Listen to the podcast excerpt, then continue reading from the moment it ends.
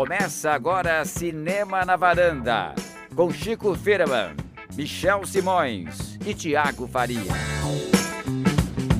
Varandeiras e varandeiros, bem-vindos a mais um Cinema na Varanda, eu sou Michel Simões. Esse é o episódio número 298, de Vítima e de Louco, todo mundo tem um pouco, Chico Firman. Você vê, né, Michel?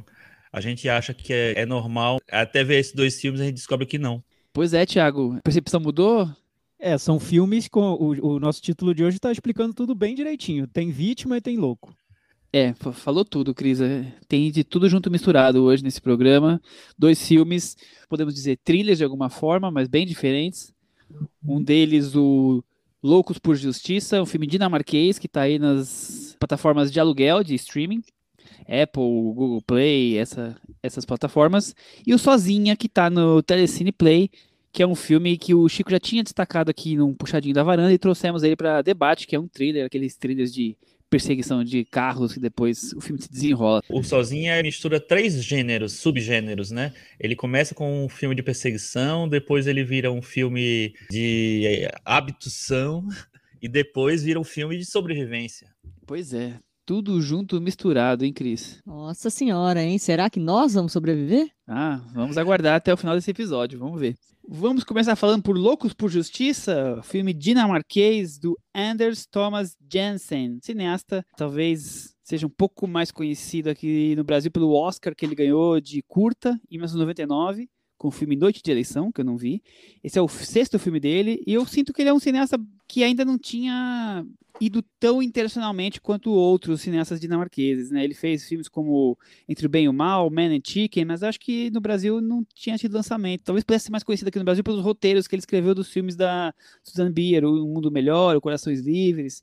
Vocês conheciam a carreira dele, Thiago? Eu não conhecia, não tinha visto filmes dele, mas assistindo a esse Loucos por Justiça e conhecendo também a história, a trajetória do filme, dá para ver que ele está bem integrado a essa ideia de cinema dinamarquês que está ganhando o mundo agora e que de certa forma acabou se consolidando com o Druck do Thomas Winterberg. Esse cinema que tem muitos personagens masculinos e que trata de temas sérios, mas também com uma dose de humor, que tem o Mads Mikkelsen, é o Ricardo Darim deles, né? Tá ganhando o mundo. Aliás, esse filme é produzido pelos produtores do Drug. É, é ele fala em entrevistas que o cinema dinamarquês é, meio que todo mundo se conhece, porque é um país pequeno, né? É um grupo mais ou menos pequeno que todo mundo meio que um trabalha no filme do outro ou, ou já trabalhou com alguém em conjunto. E o Mads é um dos que trabalhou em boa parte dessa carreira do Anders Thomas Jensen, Chico. É, ele tem um filme, eu, eu não lembro se ele foi exatamente lançado no Brasil ou se ele passou em festivais aqui que é o Adam's Apples. É o Entre o Bem e o Mal. Entre o Bem e o Mal, isso é. Eu acho que é o filme mais famosinho dele, assim. Esse filme de agora, eu, eu, eu acho que também foi o primeiro filme que eu vi dele. Não lembro de ter visto outros, não. Acho que eu vi, foi, foi o primeiro filme. Vale só dizer que esse filme foi lançado no, no fim do ano passado na Dinamarca e ele teve um lançamento com uma bilheteria ainda melhor que a do Druck. Que o Druck foi o grande fenômeno do, do, do ano, né? Então, para vocês verem como o, o, diretor, o Mads Mikkelsen, estão em alta na Dinamarca. É, e, e um dos atores também é um dos atores do, de uma série uma franquia dinamarquesa importante, que acho que é o Departamento Kill, talvez. Alguma, eu nunca vi, mas assim, eu sei que tem uma série de filmes sobre isso também que, que traz uma popularidade maior, assim, né? Esse filme foi uma surpresa para mim. Depois a gente vai comentar. Vamos pra sinopse, então. Um acidente de trem vitima sua esposa e o militar Marcus... Mads Mikkelsen. Volta de sua missão para cuidar da filha, mas surgem suspeitas de que o acidente pode ter sido um atentado. E agora ele quer vingança, Chico Filho. Que loucura, hein? A gente acha que vai sair daí um busca. Como é que chama? Você acha filme? que vai ser o novo filme do Liam Neeson, né? Exatamente. A dinamarquesa, assim.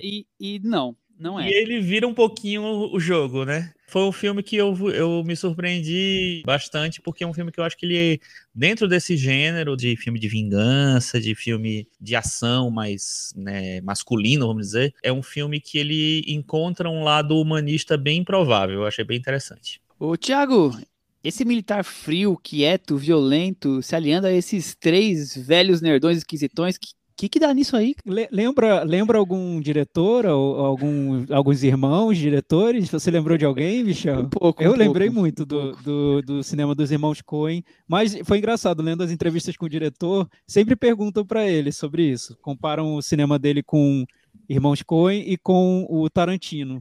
E porque tem essa mistura de "Isso ação não." e terror. Não, e ele responde: Não, gente, não tem nada a ver. No início da minha carreira eu até me influenciava, mas agora eu já estou com a minha identidade. Enfim, já, já tá. Ele tenta dizer que não.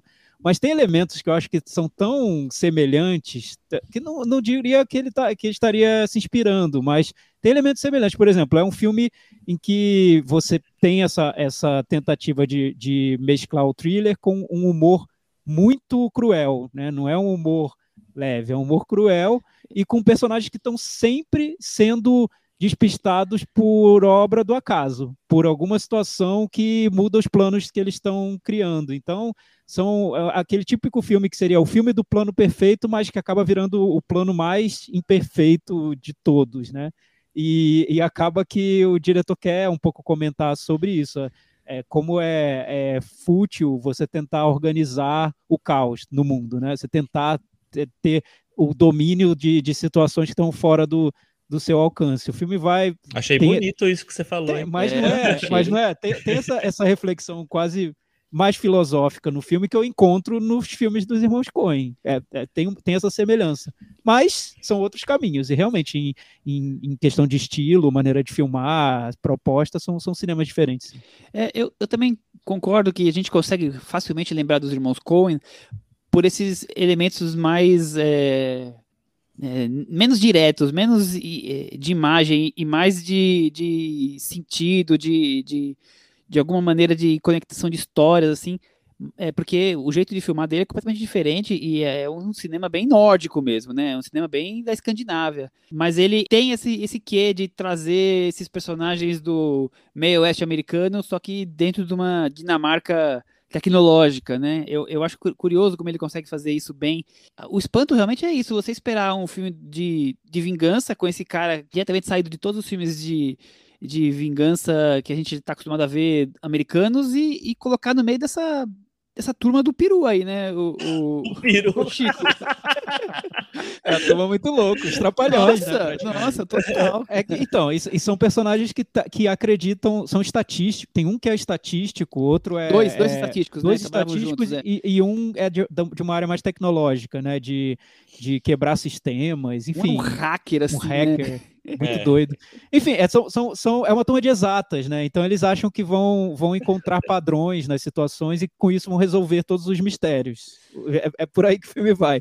E como esse personagem do Mad Mikkelsen tá passando por um trauma muito forte, ele veio, ele, ele, é- ele vem da guerra, ele tem um treinamento militar, é um Rambo, né? É o então Rambo. ele ouve esses personagens de exatas e fala: beleza, vocês estão corretos, agora eu vou matar todo mundo. É praticamente essa ideia do filme.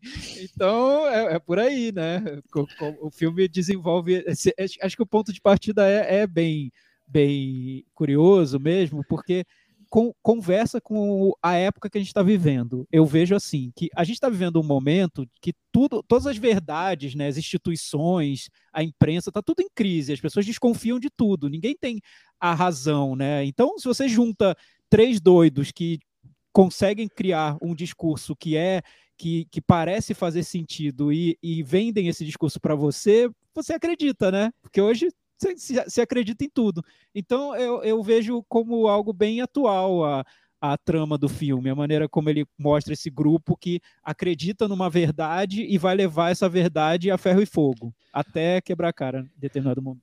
Ô Chico, depois que acabou o filme, eu, eu percebi que eles desmentiram o El Chan, viu? Que pau que nasce torto, às vezes sim direita, porque o filme parecia tão errático pra mim, e ele foi com essa combinação de estranhezas foi estourando um filme tão legal no final. Eu acho também, Michel, eu acho também. Eu acho que é um filme que ele vai meio que distorcendo alguns elementos do gênero e isso vai, vai dando um sabor diferente para ele. Né? Um- um- ele traz uns méritos diferentes para o filme que a gente não estava prevendo que fosse acontecer. Então, eu para mim a, a grande o grande trunfo do filme é que ele investe muito nos personagens, nas relações entre os personagens, dentro de um filme de ação que teoricamente seria muito padrão. Então, isso bagunça, vamos dizer assim, toda a é, estrutura inicial do filme, toda a proposta do filme. Traz um, um sabor, como eu falei no, no, começo, que é mais humanista mesmo, assim, porque ele deixa um thriller com mais alma, com mais espírito, eu acho. O diretor fala em uma fábula realista. Eu acho mais tá mais ligado a uma vingança que tem probabilidades, Thiago. É, e um filme de Natal, né, também. Também. engraçado, é quando, engraçado quando começou o, o, filme, eu, eu tava vendo com a nossa ombudsman, Ale Marucci, começou o filme, ela disse, ah, Thiago, é um filme de Natal, né? Eu, ué, não, não parece não, mas no fim das contas é assim, um filme de Natal. Ela matou então, a pau, hein? É quase o um episódio do, do Ted Laço de Natal, é um pouco Como estranho, sempre, mas... a Ale mas é. Certíssimo, né? Sim. Precisa, é, né? Precisa. Então, eu, eu vi, a gente comentou um pouco sobre esse cinema dinamarquês novo, quando a gente falou sobre o Druck. E eu imaginava, quando eu tinha falado sobre o Druck, que esse cinema dinamarquês que tenta ser comercial, mas sem perder alguns traços de filmes anteriores, que seriam um pouco mais questionadores, um, até, até, até um pouquinho mais radicais, até mais, mais na, nas tramas que na maneira como se filma, eu vi um pouco nesse filme também. Então talvez seja um, um traço desse cinema dinamarquês, e não só da trajetória do Thomas Winterberg. São filmes que querem ser comerciais, eles têm um humor sempre, eles têm um, um, um verniz mais comercial, mas na verdade eles querem falar de temas que também são mais sérios, né? Sobre crises de meia-idade, personagens que estão à beira da, da depressão e que estão tentando se resolver de alguma maneira, questões mais sociais do próprio país. Então, talvez tenha uma tendência maior que não, não tem a ver só com o Winterberg, mas com vários outros diretores também. Não sei.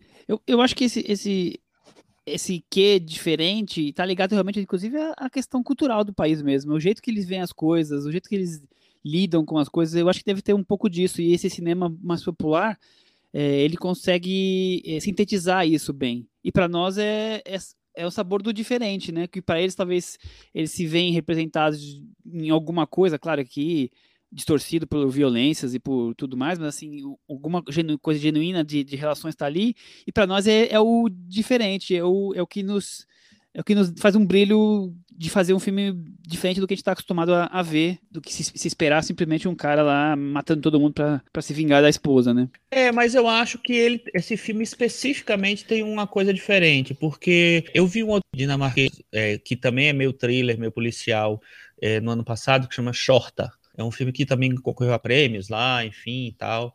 Que é um filme muito mais tradicional. É um filme de dois policiais, é, num bairro violento, etc. Ele segue caminhos muito mais tradicionais. Esse filme, ele encontra um, um, um espaço para desenvolver personagens, desenvolver a, as relações entre os personagens, que eu acho que é, é muito difícil. Eu acho que ele oferece um negócio que é raro, assim, do que talvez esteja presente num filme dos Coen, diretores de gênero, mas são diretores autorais. Eu acho que ele tem que, que ele trafega por esses lados. Realmente é um filme de Natal, assim, e, é, e isso é tão interessante você juntar um filme de Natal com um filme é, com um thriller de vingança. Então, para mim é um filme que me surpreendeu muito de vingança com cenas de ação, diria, funcionais, mas que é todo calcado nessas coisas das relações sociais, né? A maior parte do filme está nessa relação entre os personagens e muito menos na, na questão do, das cenas de ação, né? Relações sociais e motivações de justiça através desse bando de que se apoia nessa tragédia, mas é um filme basicamente sobre a, uma carga psicológica de lidar com trauma, né, Tiago? E isso é o, o que mais ocupa a tela. É, é, onde chega o personagem depois de tudo que acontece, né? Tem uma cena até que, é, que eu acho que é boa, que resume isso, que o personagem tem um. É, ele, ele aquilo tem um momento de catarse, quando ele percebe qual é o, a causa de tudo, de toda a tragédia que está sendo provocada, né? O personagem precisa se encontrar, ele tá precisa se entender, né? Ele é uma máquina de violência que em algum momento ele precisa entender de onde aquilo está vindo. É, isso, isso eu acho que o filme faz bem também, as relações dos personagens também. Eu acho que que a maneira como ele forma esse grupo dos trapalhões, né, que poderia ter sido bem mais atrapalhado, ele, ele tenta criar também é, elementos dramáticos nesses personagens para dar um, uma carga um pouquinho mais, um pouquinho realista, né, que na verdade é tudo bem absurdo dentro do filme, da, na maneira como ele desenvolve as situações, mas ele, ele leva o pé no chão, às vezes, para criar é, esse tom mais humanista, como, como disse o Chico. E acho que consegue. Ele desenvolve bem o personagem, é, é bom, sim. O ponto que eu estava falando mais sobre esse cinema novo dinamarquês que eu vejo, mais ligando com Druck e outros filmes dessa, os outros filmes do Winterberg mais recentes também, é que eu vejo até um, um pouco, um, não diria uma padronização na maneira de filmar, mas uma intenção parecida, que é fazer filmes que, que no, no estilo deles não tem nada também muito específico nos, estilisticamente falando, mas são filmes mais comerciais mesmo, mas que tem, tem traços diferentes dentro desse, desse padrão comercial. Que foi algo que me incomodou no Winterberg, porque eu estava esperando o diretor lá do Festa de Família e eu vi, ué, o Winterberg se tornou um diretor comercial, mas assistindo Louco por Justiça eu vejo também um filme comercial com elementos diferentes dentro dele. Talvez seja uma característica do cinema dinamarquês que a gente não está tão acostumado, que a gente não vê tantos filmes dinamarqueses assim, que seja trazer isso para dentro do filme. Mas, enfim, eu acho que tem os, as características da cinematografia, mas também tem as características do filme em si. Então, eu acho que tem um encontro das duas coisas aí. É, esse filme, especificamente, eu acho que ele acerta muito muito na escolha do elenco. Assim. O Mads Mikkelsen tá ótimo, tá totalmente diferente do Druck, mas os coadjuvantes estão muito bons também, estão maravilhosos, na verdade. assim. Pelo menos tem uma grande cena para quase todos eles. E, e são interpretações e personagens complexos, porque, assim, como você falou, Thiago, são personagens que vão pro humor, vão pro drama e ainda tem a coisa do funcional no filme. Funcionam na, na estrutura do filme. Então tem que é, articular esses pontos. E, e, eu, nisso eu acho que ele vai bem, isso vai super bem. Sabe que eu tava assistindo o filme e essas esquisitices. Eu, eu já não, não, sou dos maiores fãs de humor negro, né? Eu gosto, mas assim, tem muitos filmes que eu, que eu desgosto. E comecei a ver, comecei a achar tudo muito esquisito, não tava muito me agradando. O filme foi foi me torcendo, sabe? Assim, me derrubando. No final, quando, quando tem o grande finale já ali, eu já tava já agradado e depois agradado. Do, é, e depois do filme contemplado, já é, contemplado e depois do filme pensando nele, pensando no podcast, ele foi crescendo ainda mais na minha, na minha memória, sabe? Assim, é um filme que, que eu talvez precisei de mais tempo para mergulhar nele assim completamente, mas é um filme como a gente falou muito diferente, né? É, ele faz essa coisa do thriller, mas ele faz de uma maneira muito diferente. E eu gostei muito dessa coisa absurda, mas de, de como tá todo mundo vivendo naquela, naquela casa, sendo que um cara que não, quase que não tem relações sociais com ninguém, tá tudo bem, né? Ninguém se surpreende, tem um monte de amigo agora, é, vamos discutir a perda, o trauma e não menos ele, né? Vamos jogar xadrez. Vira um, um, um clube de campo aquilo ali, né? É, é, a construção da comunidade, né? Aliás, você falando nisso, Michel, o que esse filme mostrou para mim é que ele tem vários pontos que eu queria ter visto nos filmes mais recentes do Thomas Winterberg que eu não consegui, ou porque, ou, ou porque o filme não me entregou mesmo, ou porque eu não, não captei. Que é, por exemplo, o Thomas Winterberg quer fazer filmes sobre comunidades, né? Ele fez um filme chamado A Comunidade. Esse eu acho mais forte que o do Winterberg, quando fala sobre comunidade sendo formada, né? Que eles formam um grupo ali dentro, um grupo de, de outsiders, que era o que o Winterberg queria falar naquele filme que eu acho que não conseguiu. Não foi o tom, muito bem. O tom ficou muito, o tom ficou muito ameno, né? O Winterberg foi para um tom que, que, que tirou a força do filme. E o Druck, que eu acho que ele queria ter feito um filme ao mesmo tempo mais pessoal, sobre amizade, mas que tocasse em temas universais, eu acho que esse aqui toca muito mais no tema universal, que é essa questão da, da desconfiança nas instituições, da, da vontade de buscar uma verdade particular, que isso o mundo inteiro está vivendo, não só a Dinamarca. Então é um filme que sai da Dinamarca e fala com, com todo mundo de uma maneira forte. Então eu achei que o, que o Anders na minha opinião, mandou bem melhor que o Winterberg, que, é, que seria o, o mestre ali dessa turma do, do cinema dinamarquês. Não, e que além do que você falou, eu acho que é um filme que discute te alguns temas que são muito universais também. Culpa, compromisso, paternidade, justiça. Eu acho que tem várias, várias discussões grandes ali que o filme não faz grandes defesas, assim, grandes. É, tem, tem, na verdade, tem um momento, né, que é mais para o lado da paternidade. Mas, no geral, é, ele passa por esses temas de uma maneira muito fluida. Então, acho que, que funciona para mim muito né, né, nessa observação do mundo a partir daquela situação. Vamos para o Metavaranda? Vamos. Eu queria convidar vocês a participar, então, do Metavaranda número 500. Sério? Opa. Que já é 500? É o, vai ser o filme número 500 que nós vamos dar notas aqui agora. Caramba! Chico Firma, comece com o seu nota 500 do Metavaranda. Olha, eu vou ser bem generoso, eu vou dar nota 7. 7. Eu vou dar 6,5, Thiago. Eu vou dar 6,5 também. Eu nem fui tão generoso. Tão, assim. tão generoso. Todo mundo da mesma frequência. É, é verdade. Desculpa aí, queria ser um diferentão. Com essas notas, Loucos por Justiça ficou com 67 no Metavaranda e acho que ele vai pro Natal da Varanda, viu? Olha, se Vai. brincar, melhor filme de Natal, Loucos de Justiça. É, Sozinha, o filme dirigido pelo John Himes, cineasta americano de 56 anos, é, um cineasta de filmes de ação, né? Ele talvez tenha ficado mais conhecido pelos, pelas continuações do Soldado Universal, que é do Jean-Claude Van Damme. Ele tem vários filmes nessa linha, e ele é filho do Peter Himes, que também é um cineasta de filmes de ação, também fez com o Van Damme Morte Súbita, fez aquele Fim dos Dias, 2010 o ano que faremos contato, então é uma família que está sempre ligada nesse tipo de, de cinema. Eu não conhecia a carreira dele, então foi a minha primeira experiência. Não sei se vocês têm alguma coisa a comentar sobre ele. Então, eu, na verdade, quando eu vi o filme, vi John Himes, eu, assim, eu, eu lembrei do Peter Himes, olha como, como eu sou, tá vendo? Assim, que eu via muito o filme do Jean-Claude Van Damme. Enfim, vou revelar essa. essa Ah, quando criança, quando jovem eu também, é. É, mas não tinha visto nada. É a primeira vez também. Thiago também na primeira experiência? É, primeira vez. E também tive essa experiência forte com filmes do, do Van Damme, né? Acho que a nossa geração não teve como não, não assistir aos filmes dele. O, o Grande Dragão Branco eu vi no cinema até. Nossa, era, era, era assim a febre na nossa, na nossa idade, assim, né? De assistir o Grande Dragão Branco. Kick, Kickboxer, o dragão do futuro. Pois é. O, o, o Van Damme veio pra, tipo, na- por uma fase, talvez uma longa fase, ser um, o terceiro grande ator de filme de ação, né? Que ficava ali o, Stallone e o Schwarzenegger é, todo ano lançando um filme, e o Van Damme veio para popularizar um terceiro nome, mas, mas com um perfil um pouco mais de artes marciais, né? É, Eu acho que ele fazia até mais sucesso no Brasil, né? O Brasil tinha, tem muito esse perfil, né? De, de filme de ação meio cru, meio bruto, assim. Ele, e ele é, fazia bastante sucesso aqui.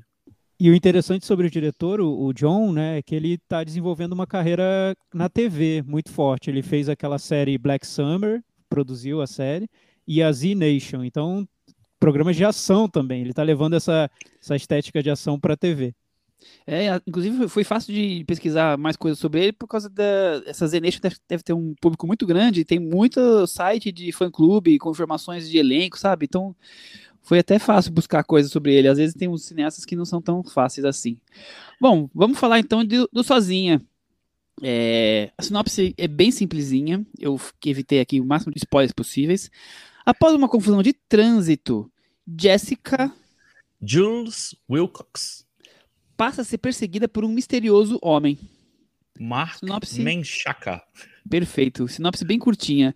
É, acho que vale falar antes de começar ó, que é, o, é um filme sueco que foi dirigido e escrito roteiro pelo Mattias Olsson, que se chama Gone, em inglês, o, o filme sueco de 2011, e que o Mattias Olsson foi contratado para escrever o roteiro dessa adaptação nos Estados Unidos. Então já, já vem de um sucecinho, talvez ali caseiro, porque eu, eu não conhecia o filme. E ele diz em entrevistas, o, o Thiago Faria, que é uma inspiração em um encurralado do Spielberg.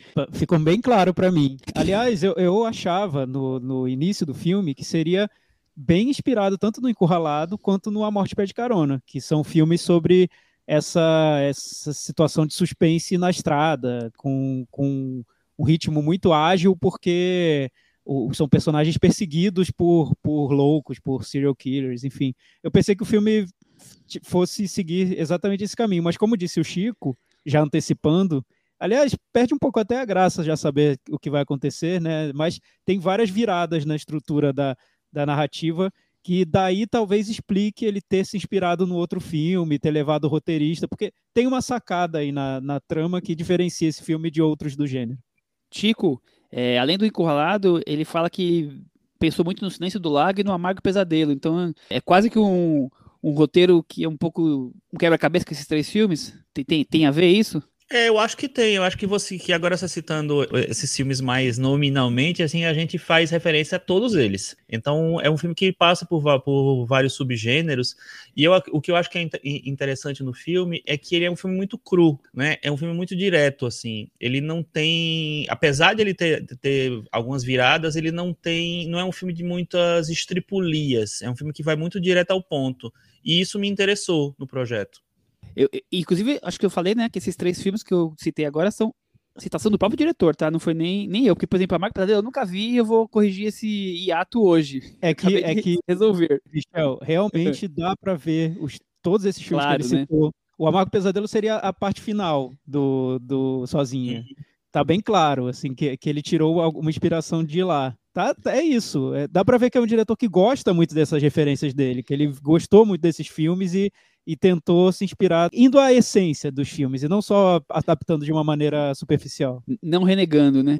Eu criei, trilha de perseguição de carros, depois trilha de sequestro, perseguição na floresta, uma, perfe- uma- uma perfeita sessão de Supercine. Com certeza, eu acho que ele vai em busca de todas essas referências. E, ó, bom, já deu pra perceber que o papo vai ser difícil sem spoiler aqui. Mas eu acho que ele muda a nossa expectativa, eu acho que uma vez só. Vamos, vamos discutir aqui. Mas eu acho que de resto ele vai meio que confirmando sempre as nossas suspeitas. As, suspeitas, as coisas que parecem o mais evidente, o mais clichê, é, isso, é, por, é por aí que a gente vai caminhar. Por outro lado, ele consegue te manter é, tenso, porque é uma situação que é complicada. A Cris tá falando então que é competente, mas não é nada inovador, certo, Chico? É, eu, eu acho que é interessante porque realmente é ele é um filme que você olhando de uma primeira vista, ele é- realmente ele é padrão assim. Só que eu acho que ele é tão detalhista nessa construção dele que pra mim me interessa muito o caminho que o, que o diretor segue assim. Sabe, a, a maneira como ele vai crescendo a tensão, assim. Eu revi o filme ontem, tinha visto algum tempo. Ele realmente não tenta inventar nada, criar nada. Ele trabalha com elementos muito clássicos desse gênero, mas eu acho que ele é bem competente na, na maneira como ele arruma esses elementos, assim. E eu acho que é um filme que ele vai meio que é, na estrutura do, do gênero mesmo para poder criar a narrativa dele. É simples, mas eu, eu vejo uma, uma certa complexidade nessa simplicidade, porque ele não é simplório, ele é um filme que ele é muito bem executado, assim. E, e mesmo nas, a- nas viradas, eu acho que tem uma solução que ele encontra, que é quando a, a personagem principal faz uma ligação, vamos dizer assim, que eu achei muito bem, bem bolado aqui, bem bolado, né, Silvio Santos? É, mas eu achei muito bem bolado aquilo ali, porque dá um gás diferente num filme que trabalha muito com expectativas, as expectativas que você já tem sobre ele, sobre esse, tipo de história. É um bom feijão com arroz, né? Uma coleção de clichês ali empilhados bem corretamente, que não nos surpreende muito, mas, mas agrada, pelo menos pra mim agrada bastante, o, o Thiago.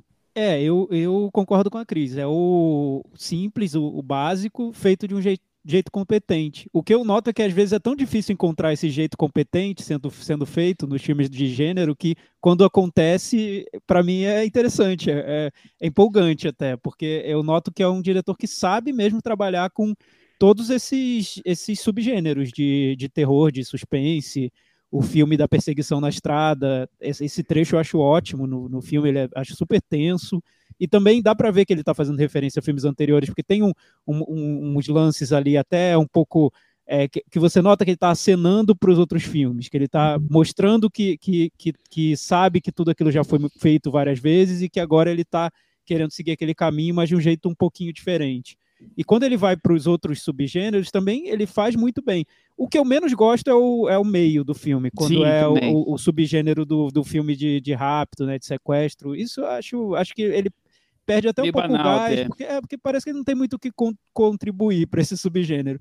Mas quando o filme vai para a terceira parte, acho que aí volta a ficar muito, muito forte na maneira como ele filma mesmo, na, na maneira como ele manipula a ação, o suspense. É um filme, é um filme de ação mesmo, a trama é mínima, mas ele é muito desenvolvido no, no- na- numa narrativa de, de thriller, de, de, de tensão a todo a cada minuto. E isso acho que ele faz bem. É, é bom ver um filme que, que tem esse gosto pela ação e, e você nota isso na tela, né? Esse filme é assim, sim.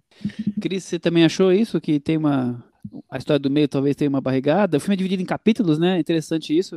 A estrada, o rio, a chuva, assim sucessivamente. Mas você achou também que tem algum. Ou você tem uma impressão diferente desses três filmes que estão condensados aí num só? Eu acho que o, o- o do meio você já começa a ficar um pouquinho. Mas depois volta. Eu acho que na terceira parte ele consegue retomar o ritmo. Mas para mim a impressão é essa: é um filme que eh, todas as suas suspeitas vão se confirmando. Ah, é óbvio que era isso. Ah, não, é isso. E mesmo assim você continua envolvido com a trama, porque ele consegue te criar esse clima, te criar expectativa, como o Chico falou, depois de um tempo sem me surpreender no finalzinho, pelo menos ele consegue ter um mais pro final um lance diferente. Então é isso, eu acho que é um filme muito da experiência e da sensação do que a, a nossa personagem principal está enfrentando.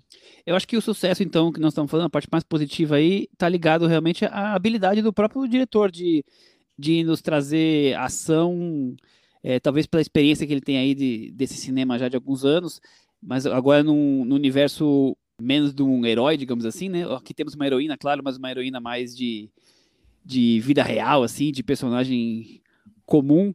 Eu acho que é, essa dinâmica dele criar esse ritmo, algumas cenas de ação, é, nenhuma grandíssima, inesquecível, mas assim que consegue manter essa coisa do thriller é, eletrizante. Talvez a cena que o Chico falou do telefone aí seja mais importante, mas eu também acho que, principalmente a parte final, o Thiago falou da primeira parte, mas eu me agrada mais a parte realmente na, na floresta mesmo, talvez a coisa de entre árvores. Eu acho que ela, ele consegue trazer uma dimensão boa aí do, do filme, Chico. É, eu, eu gosto muito também da primeira parte. Na verdade, assim, eu, eu adoro filme de perseguição de carro. Olha só. filme de carro assassino, então eu adoro também. Se tivesse um todo ano, eu veria e seria feliz. Mas, infelizmente, o pessoal esquece de fazer esses filmes para me agradar.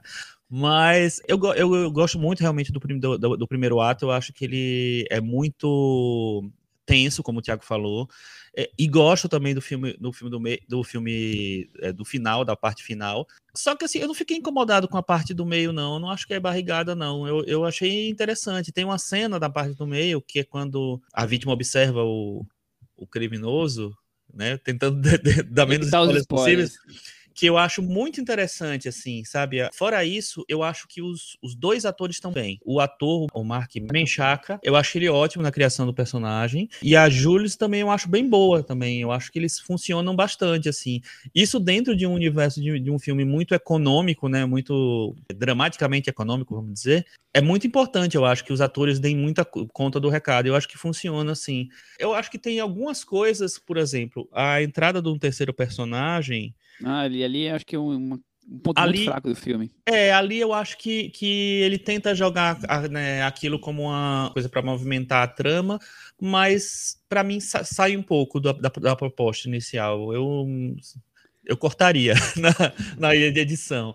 No geral, acho que é um filme que é muito funcional. Eu falando funcional, parece que, que é, é básico, assim. E ele, no, no final, ele tem um aspecto básico, mas eu acho que ele vai além porque ele consegue exercer essa, essa, esse cinema básico de uma maneira muito competente. Então, para mim, funcionou. Aí é, é um, um ponto do filme que eu fico em conflito um pouquinho, porque eu gosto das atuações, principalmente quando o filme vai para um para um lado de, de ação física ali. Exige, exige algo bem físico do, dos atores. Eles têm, têm brigas na lama, enfim. E, e nisso o filme fa faz muito bem. É, as, são as atuações mais ali no. Quase, quase, no, quase uma performance do, do, de ação mesmo dos atores que, que, que eles se resolvem muito bem.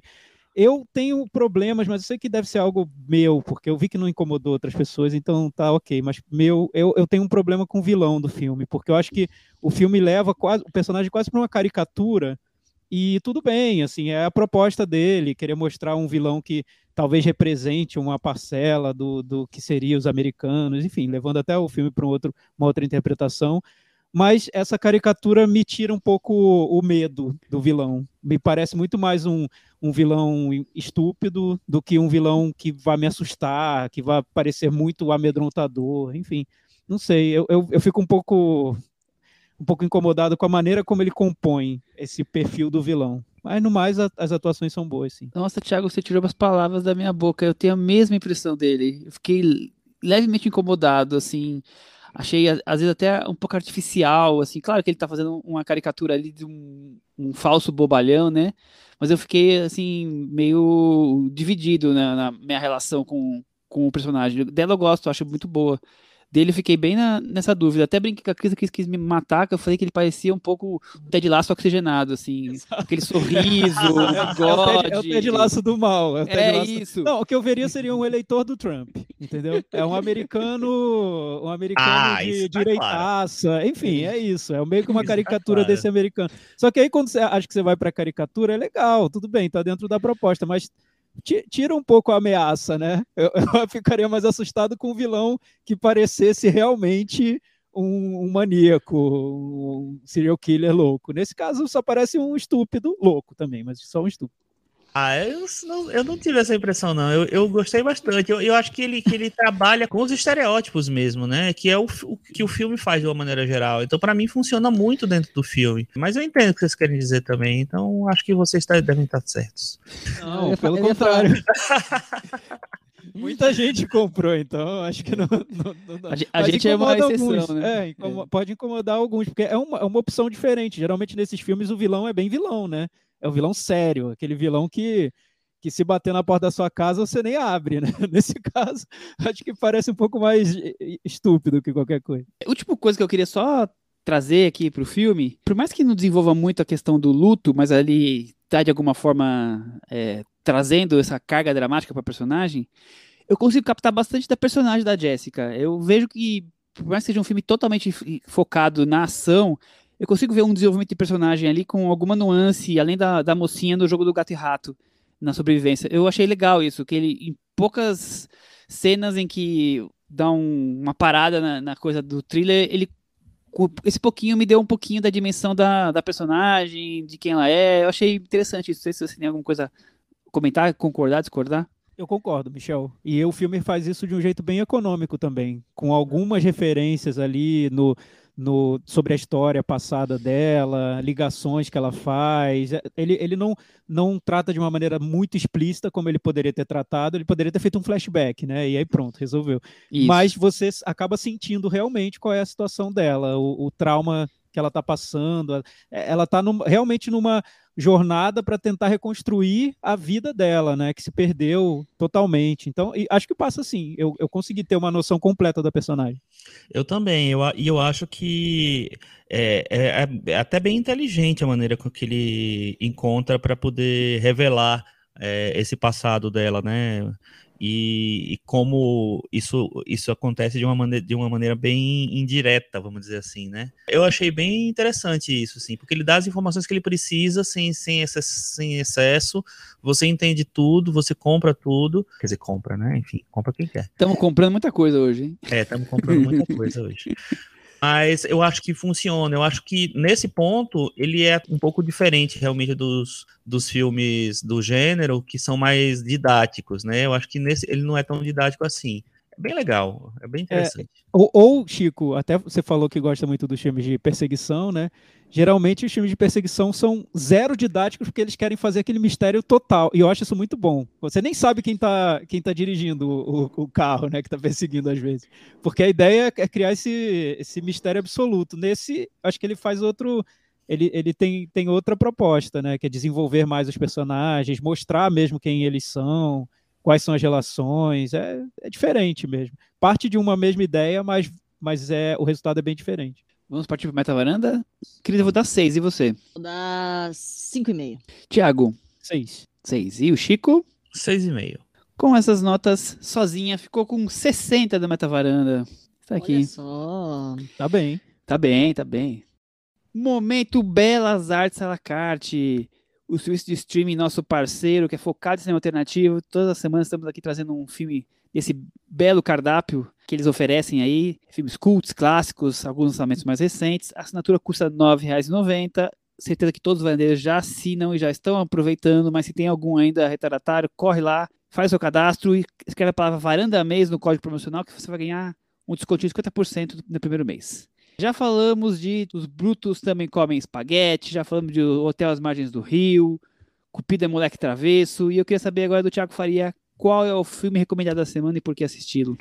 O filme dessa semana é um daqueles que acho que todo mundo que gosta de cinema já ouviu falar, mas talvez nem todos tenham conseguido ver, assistir a esse filme.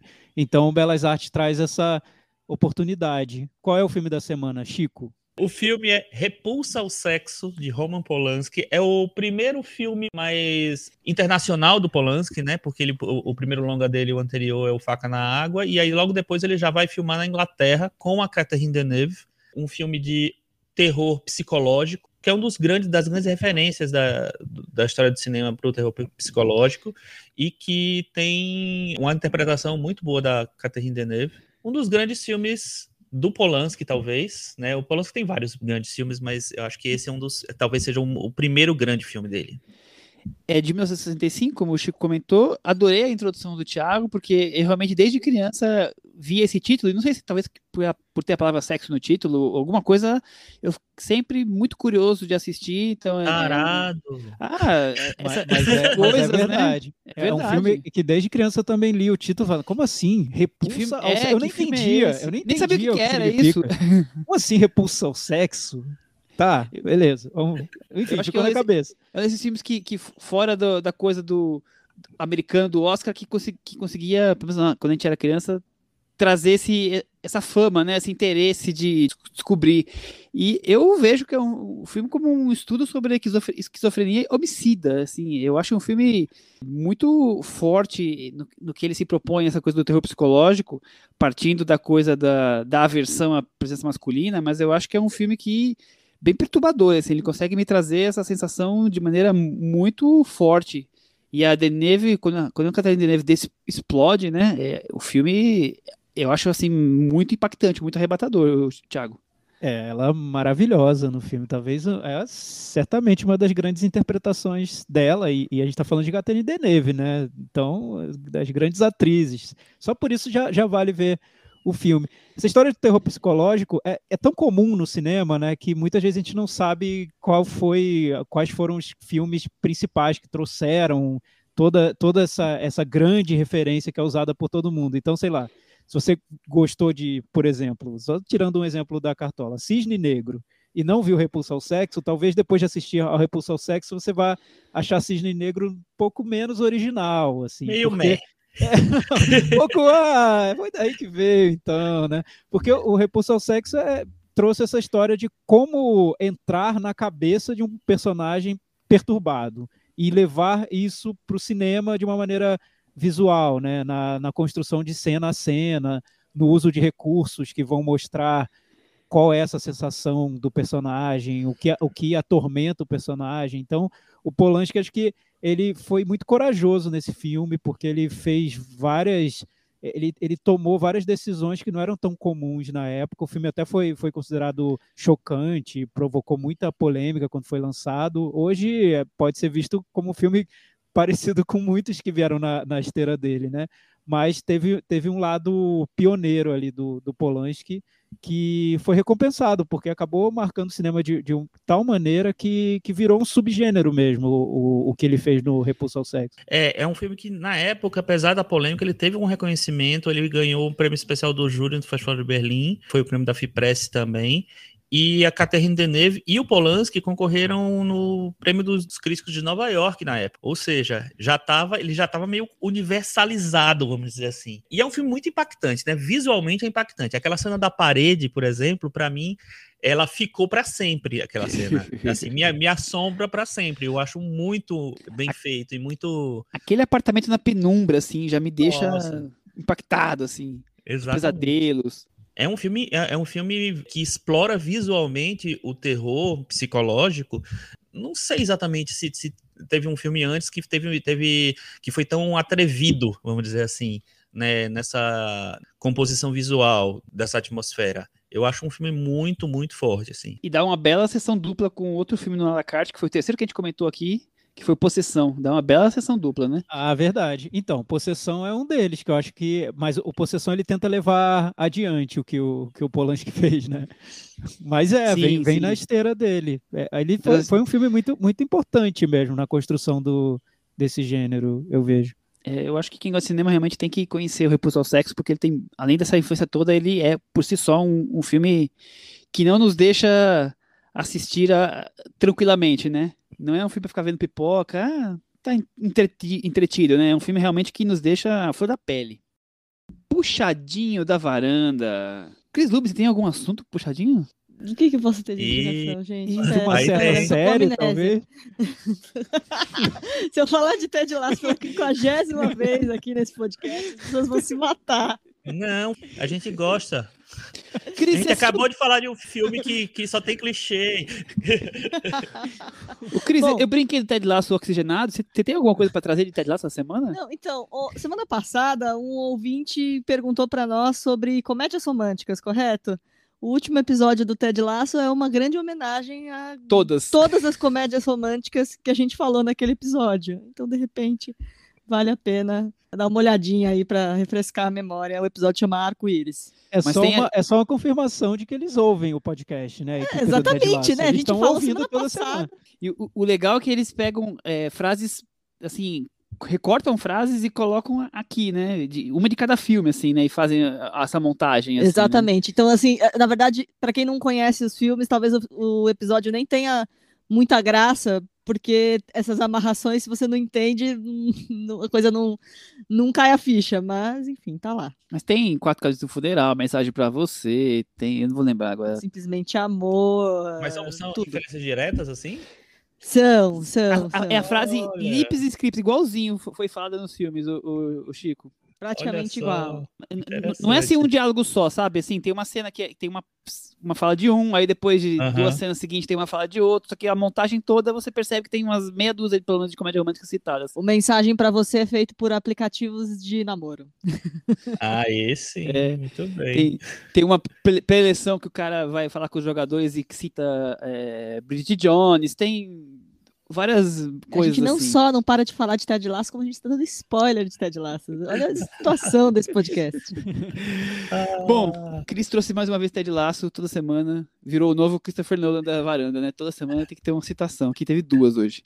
Chico, e você que não vê Ted Lasso, deve ter outro tema para trazer para cá. Tenho, é o seguinte, o ano passado a gente viu o ar-condicionado num festival chamado Nicho 54, é que é o Instituto também. E o Nicho 54 está fazendo uma mostra chamada Insurreição, que vai passar 13 filmes de biografias de personalidades negras, filmes de- do mundo todo, de eh, tanto curtas quanto longas, numa- na plataforma sala54.com.br. Então, a partir do dia 27 de agosto até o dia 5, de graça, online, no Sala 54, assim. Tem vários filmes interessantes, tem filme de filmes brasileiros, filmes africanos, filmes americanos, tem filme de vários, vários é, gêneros, então acho que vale a pena dar uma passada lá, porque sempre tem coisa interessante. Para quem está indo no cinema, um filme que eu vi e que estreou agora no cinema, espero que chegue logo nas plataformas, que é muito legal, espero que a gente fale aqui depois, que chama Nunca Mais Nevará, da Malgorzata Smu- Ismus... Não sei falar. O nome dela é Ismo- impossível de falar para nós. Esquece. Zumowska.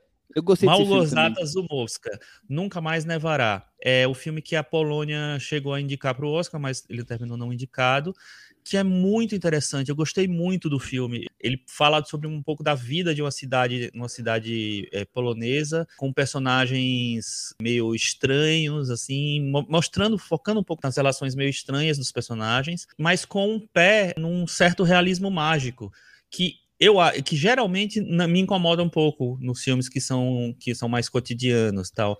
Mas nesse filme eu acho que ele funciona. Então e tem um protagonista que eu acho muito bom também então é um filme bem legal se você está indo para o cinema é um, é um dos filmes que vale ver. E em breve a gente falará provavelmente no coisa. E estrearam recentemente um foi essa semana e o outro foi acho que semana passada foi foram o Valentina do Cássio Pereira dos Santos que a gente comentou aqui na época do Mix Brasil e o Vento Seco que passou também no festival no olhar no olhar de cinema. A gente também fez comentários aqui. São dois filmes é, diferentes dois filmes LGBT então acho que vale muito a pena dar uma prestigiada nesses filmes também Muito bem, Thiago, e você? Eu segui a dica da Cris, que ela recomendou a uma série da Apple, do Mark Ronson, produtor de música. Mark Ronson e a Evolução do Som. Tô assistindo e tô gostando, Cris. Eu achei boa a recomendação. O primeiro episódio sobre autotune é bem interessante para quem ouve música sem ter tanto a, a intenção de entender como a coisa é feita tecnicamente. E é um episódio que mostra como um- uma técnica que é usada para disfarçar imperfeições vocais acabou virando um elemento estético que talvez um dos mais importantes na música pop mais recente. Então, para quem quiser entender esses detalhes, esse episódio é muito legal e como disse a Cris no episódio anterior, é impressionante a quantidade de amigos influentes que o Mark Ronson tem. o cara, os contatinhos dele, aquilo ali brilha, viu? Eu acho que faz toda a diferença, né? Do nada ele fala: não, vamos tentar entender o autotune com o filho do John Lennon. É, e é isso aí, só, vamos lá. Só isso, apenas Gente, isso, né? Expliquem para os nossos ouvintes o que é autotune, que nem todo mundo sabe. Então, é Acho uma tem que ferramenta que é episódio pra usa... entender, é, mas, mas resumindo, é é uma ferramenta que se usa tecnicamente para corrigir vocais errados, que estão fora do tom. Então, uma pessoa canta errado, o autotune vai lá e corrige. A- Afina a pessoa, afina a forma. pessoa. Exato, exatamente.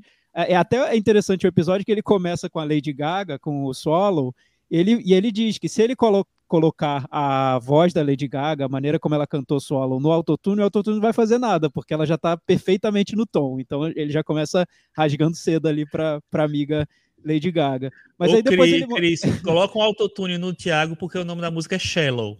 É, eu, eu falei Swallow, Swallow. Swallow. Swallow. É, acho que mais interessante. Eu misturei a Lady Gaga com o filme de terror da nossa amiga diretora. Muito bom, muito bom. Não, eu acho esse começo muito bom do episódio, porque me pare... a minha impressão, como pessoa que também faz edição, é amarraram todo o episódio, mas não, mas tem que começar com um negócio forte. Vamos começar com o quê? Com a Lady Gaga. Só, só tem o- a Lady Gaga nesse começo de episódio, é muito bom. É, e assim, mas é um episódio sobre autotune. Ah, então vamos mostrar que ela não serve para autotune.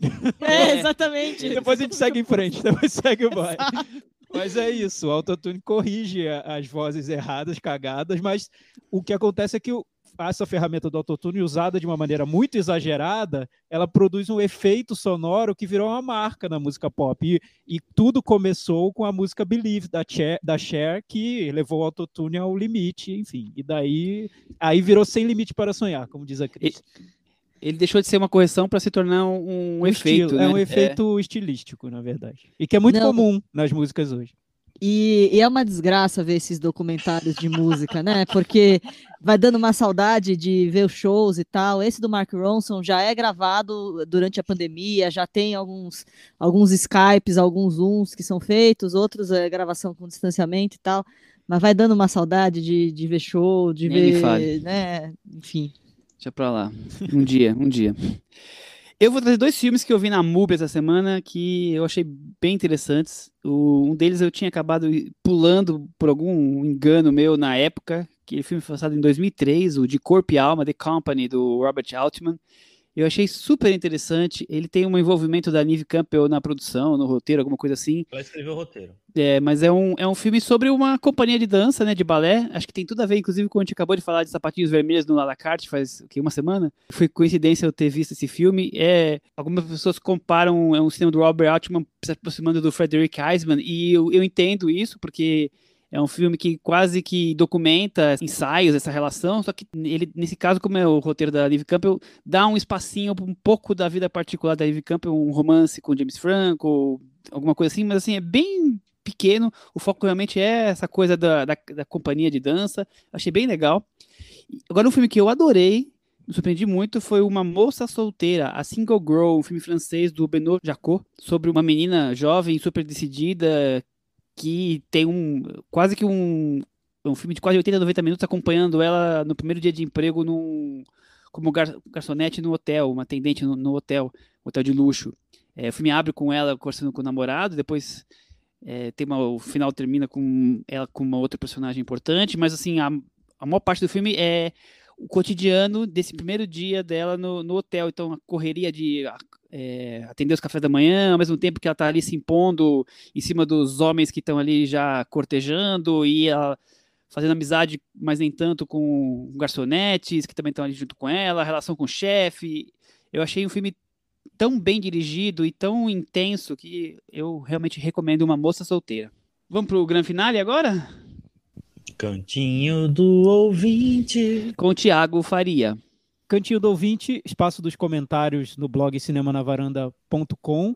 Essa semana, bem menos explosivo que a semana passada. Acho que conseguimos acalmar os ânimos, Os dos ânimos. nossos ouvintes. Acho que está tudo bem agora. Aliás, tem, tem até um, um ouvinte nosso, o Alisson Galiza, que ele até jogou isso na roda, essa, essa questão. Podemos dizer que passamos da segunda crise desde a fundação da varanda. Uau! A primeira foi o quebra-pau. A primeira foi O quebra-pau no episódio né? do Villeneuve. Que, Ai, eu não que sei se legal. vocês lembram. Não, é porque Lembro, traumatizou. É, enfim, era o Villeneuve. E também, acho que aquele episódio do Animais Noturnos. Foi o episódio do, do Villeneuve esse? do Eu acho que foi, eu acho que foi sim. Eu vou Ah, conferir aqui, então, mas acho é. que foi. Ah, mas não é possível, deve ter tido mais alguma coisa. Eu acho que uma, uma chuva de, de discordâncias, acho que foi realmente esses dois. Ele tem toda a razão. Ele que nos defendeu tão bem é, é, Que bom. no É, eu nem, podcast eu, nem- eu não teve essa li, leitura também. é, eu não li o comentário dele na semana passada para não parecer que a gente estava muito puxando a sardinha pro, pro podcast. Fez bem, né, fez aquela bem. coisa. Mas tá lá no, no blog, se vocês quiserem ler, uma boa defesa do, do que a gente falou do Alisson. Bem, E- passamos essa crise, tá tudo bem agora, estamos em paz com os varandeiros, eu acho, né, Chico? É, es- estamos assim, e eu não falei, mas o Alisson, ele tá no, no, naquele post que eu sempre elejo aqui de melhor varandeiro, de varandeiro favorito da semana, mas ele vai estar fixo por um mês, obrigado. Foi na, chegada, o Thiago, não foi no mais noturnos, não. Ah, foi na a chegada. É, a chegada. É Mas que eu noturnos lembro que o você nem Animais Noturnos dia. teve, teve também. Então, nessa essa semana, o Caio Moraes ele falou sobre a- as comédias românticas que entraram na discussão da semana passada. E ele discorda da gente. Ele diz que Notting Hill pisa muito em Quatro Casamentos e um Funeral. Olha A Andy- só. É, por- va- vamos contextualizar que o, o Caio Moraes é bem mais novo que a gente, então ele já está vendo a situação de um- por um outro viés. Eu, eu- como eu disse, eu não revi Quatro, Quatro Casamentos e um Funeral. Eu vi na época em que o filme foi lançado, então talvez revendo, quem sabe, eu vou ter que fazer uma comparação com o Notting Hill, que eu também vou ter que rever, aí eu não sei. Por enquanto eu prefiro Quatro Casamentos e um Funeral. Mas ele diz que a Andy McDowell tem uma cara de sonsa e chata, que ninguém suporta, mas fazia um sucesso nos anos 90, viu, Caio? Nossa, o povo adorava a Andy Feitiço McDowell. do tempo, né? É, o Passaporte para o Amor. Eu enfim. gostava, né? eu, eu gosto, inclusive, e dela nesse filme também. Sem contar que a trama do primeiro é a cara de uma comédia romântica clássica. Todo mundo já sonhou, teve um crush em alguém famoso. O Hugh Grant está no seu auge, mais desastrado do que nunca, e Julia Roberts estava solar. Tá falando sobre Notting Hill. Sim. Foi a união perfeita entre a comédia romântica americana e a inglesa. É, tá uma boa defesa. E além disso, varandeiros, cadê o cinema brasileiro? Está meio sumido da varanda. A Também gente também queria super- saber. Não, Cadê o cinema então, brasileiro? Os filmes não são lançados. é, mas ele fala assim: também seria super legal se vocês criassem a Cinemateca Brasileira da Varanda, resgatando os clássicos do cinema nacional, analisando. Seria uma ótima forma de homenagear o nosso cinema. Eu concordo, Caio. Essa A gente é sempre está tentando trazer cinema brasileiro. E, e é injusto, eu acho, até esse comentário, porque semana passada a gente falou do Festival de Gramado. O Michel viu todos os filmes antes, o Chico também. A gente trouxe antes até da exibição dos filmes. Nós estamos sempre ligados no cinema brasileiro. Sempre né, tem Chico? oportunidade. A gente só não debateu os filmes aqui, porque como eles só passaram no Canal Brasil, e é- era aquela coisa é, que se você não viu naquele dia, não consegue ver mais naquele horário, né? Então a gente achou que não ia, um público não tão grande ia conseguir vê-los, né? Mas senão nós teríamos trazido para debate aqui, certo? É, não, e eu, eu comentei eu agora no, no Puxadinho dois, dois filmes brasileiros que estrearam no cinema que a gente não trouxe para varanda. Primeiro, porque só estrearam no cinema até agora, e segundo, porque a gente já falou sobre eles um pouco, já teve um debatezinho na época que eles passaram em festivais, foram Vento Seco e Valentina. Então acho que a gente cobre cinema brasileiro É. assim, aqui da varanda. É que, que eles ficam dispersos, né? Como a gente traz, às vezes, no puxadinho, às vezes falando num festival específico. Por exemplo, filmes como o próprio Vento Seco renderiam um- um- uma pauta principal, sem dúvida. Mas a gente já falou, Uhum. acho que três, quatro vezes do Vento É, falou bastante, foi. Mas é isso, eu Então- acho que eu acho que a gente fala menos do que gostaria porque os filmes não estão aparecendo. Ou então quando aparecem, aparecem de um jeito que pouca gente vai conseguir ver, então a gente acaba privilegiando os filmes que têm mais acesso, né? Então acho que essa é a nossa tentativa de falar com o mais público possível. E aí acaba ficando por uns espaços talvez menores algumas vezes, ainda mais agora com os cinemas que aí com pouca gente indo, indo aos cinemas, é fica mais restrito mesmo, né? Mas falaremos em breve Com certeza, mais mas ainda. Vamos olhar A ideia da mais. Cinemateca só de filme brasileiro é boa, porque com, com a gente meio que parou a Cinemateca, porque a gente já tá tendo filmes clássicos toda semana, né? O Vila Via, o Via o Alacarte, então a gente não tinha muito que, por que continuar. Mas o de cinema brasileiro eu acho que vale a pena. O Leandro Nagoya, eh, de Nagoya, Japão. Que mora É o lá, Leandro que é. mora lá no Japão. Isso. O nosso ouvinte do Japão, ele fez uma, um, comentário que sai um pouco da pauta, mas é bem interessante. Eu acho que o Chico vai gostar. Ele disse que tem a tradição de assistir a pelo menos um filme de terror na sexta-feira 13. Uhum. Eu diria que a tradição do Chico deve ser uns 5 na É, sexta-feira.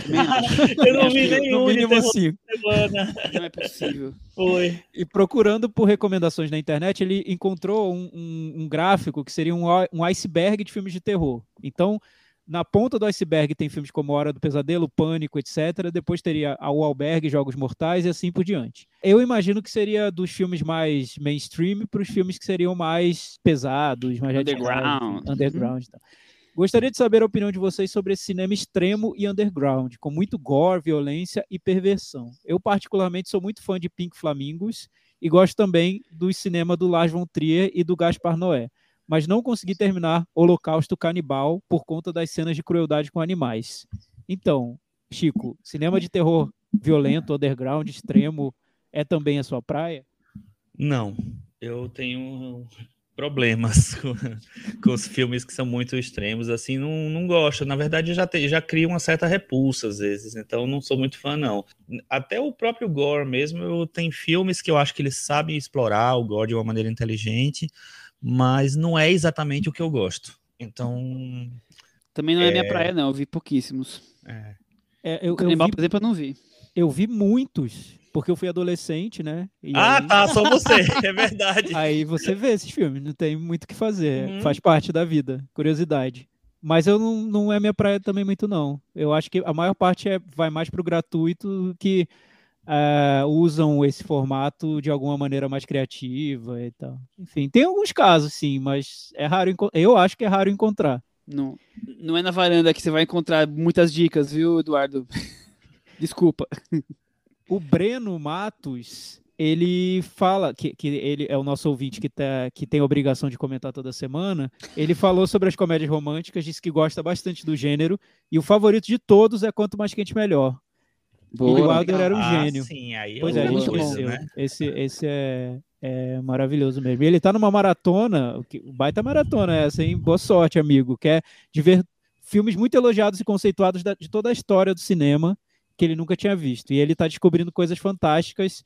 Ele viu a dupla vida de Veronique, do Keslovski, que achou Boa. maravilhoso, incrível. Vai fundo, é isso aí. Vai Vai, que vai, vai. vai longe essa maratona, mas é boa. Te Nossa, dá sim. maior apoio. Vamos trazer o Metavan dos ouvintes da semana passada, dos filmes da passada? Bora. Vamos lá, Michel? O, olha, eu vou te falar para vocês que a opinião da varanda e dos ouvintes foi idêntica. O Beckett ficou com 55 aqui e 56 para os ouvintes. E o aqueles que me desejam a morte teve 54 aqui e 55 nos ouvintes. Então Olha. Ficou perfeito. tudo ali pendurado na varanda. Acho que a gente pode finalizar o programa hoje, Cris. É isso aí. Então é isso, até semana que vem. Tchau. Tchau. Tchau.